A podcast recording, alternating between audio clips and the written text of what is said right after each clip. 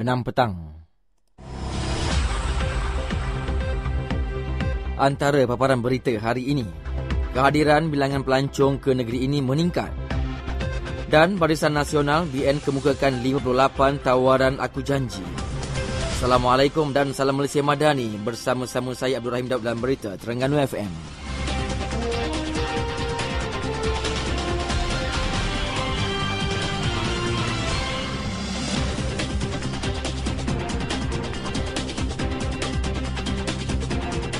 Berita sepenuhnya. Bilangan kedatangan pelancong ke negeri meningkat sehingga 175.2% iaitu 10.23 juta orang pada tahun lepas. Menurut kenyataan Pengerusi Jawatan Kuasa Pelancongan, Kebudayaan dan Teknologi Digital Negeri, Arifin Draman, perbezaan peningkatan itu adalah berdasarkan perbandingan pada tahun sebelumnya yang hanya menerima seramai 3.7 juta pelancong. Katanya kejayaan tersebut adalah bertitik tolak terhadap pelaksanaan Pelan Strategi Kelestarian Pelancongan Negeri Terengganu 2021-2025. Selain membuktikan pelaksanaan garis panduan hiburan, kebudayaan, pelancongan dan sukan tidak menjadi batu penghalang kepada kedatangan pelancong ke negeri ini.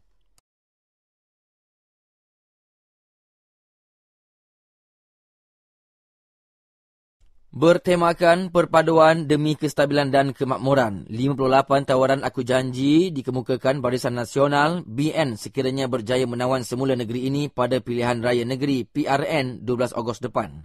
Aku janji tersebut melibatkan 15 lima teras utama, kebajikan dan sosial, pendidikan dan agama, infrastruktur, ekonomi serta orang muda belia. Menurut pengerusi BN Terengganu, Datuk Seri Ahmad Zaim, antara diberi tumpuan ialah kebajikan golongan belia merangkumi 31% daripada populasi negeri ini. Antaranya bantuan komputer riba bernilai RM1,000 untuk semua anak kelahiran Terengganu yang menuntut di institusi pengajian tinggi awam dan swasta dalam tempoh 100 hari selepas kerajaan negeri dibentuk.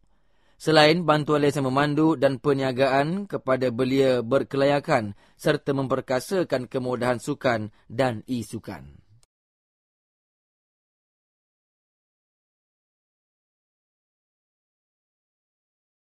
Sebanyak 73 buah kediaman di bawah projek khas perumahan nelayan PKPN Lembaga Kemajuan Ikan Malaysia LKIM dibina di Terengganu pada tahun ini.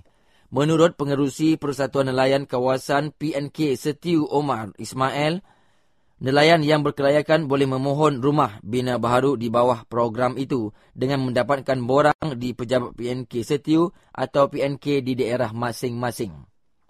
Antara syarat bagi permohonan rumah PKPN itu, pemohon perlu berumur 18 tahun ke atas dan merupakan ketua isi rumah KIR nelayan yang menjalankan aktiviti menangkap ikan sebagai sumber pendapatan utama.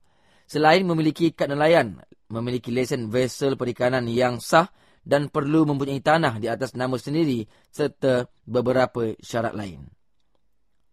Sebelum ini, pengerusi LKIM Muhammad Faiz Fazil berkata pihak kerajaan amat mengambil perhatian terhadap golongan nelayan dan berusaha memberi pelbagai bantuan kepada mereka.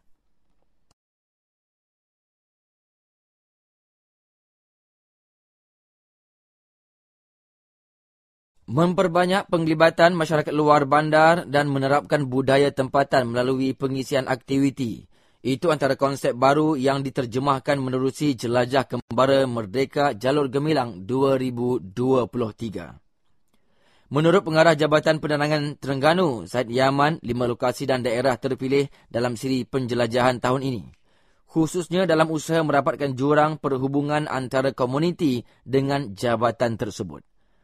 Terdahulu, beliau meneruskan kembara Merdeka Jalur Gemilang lokasi ketiga di KRT Tok Randuk, Hulu Terengganu turut serta kelab BMW K16 Malaysia.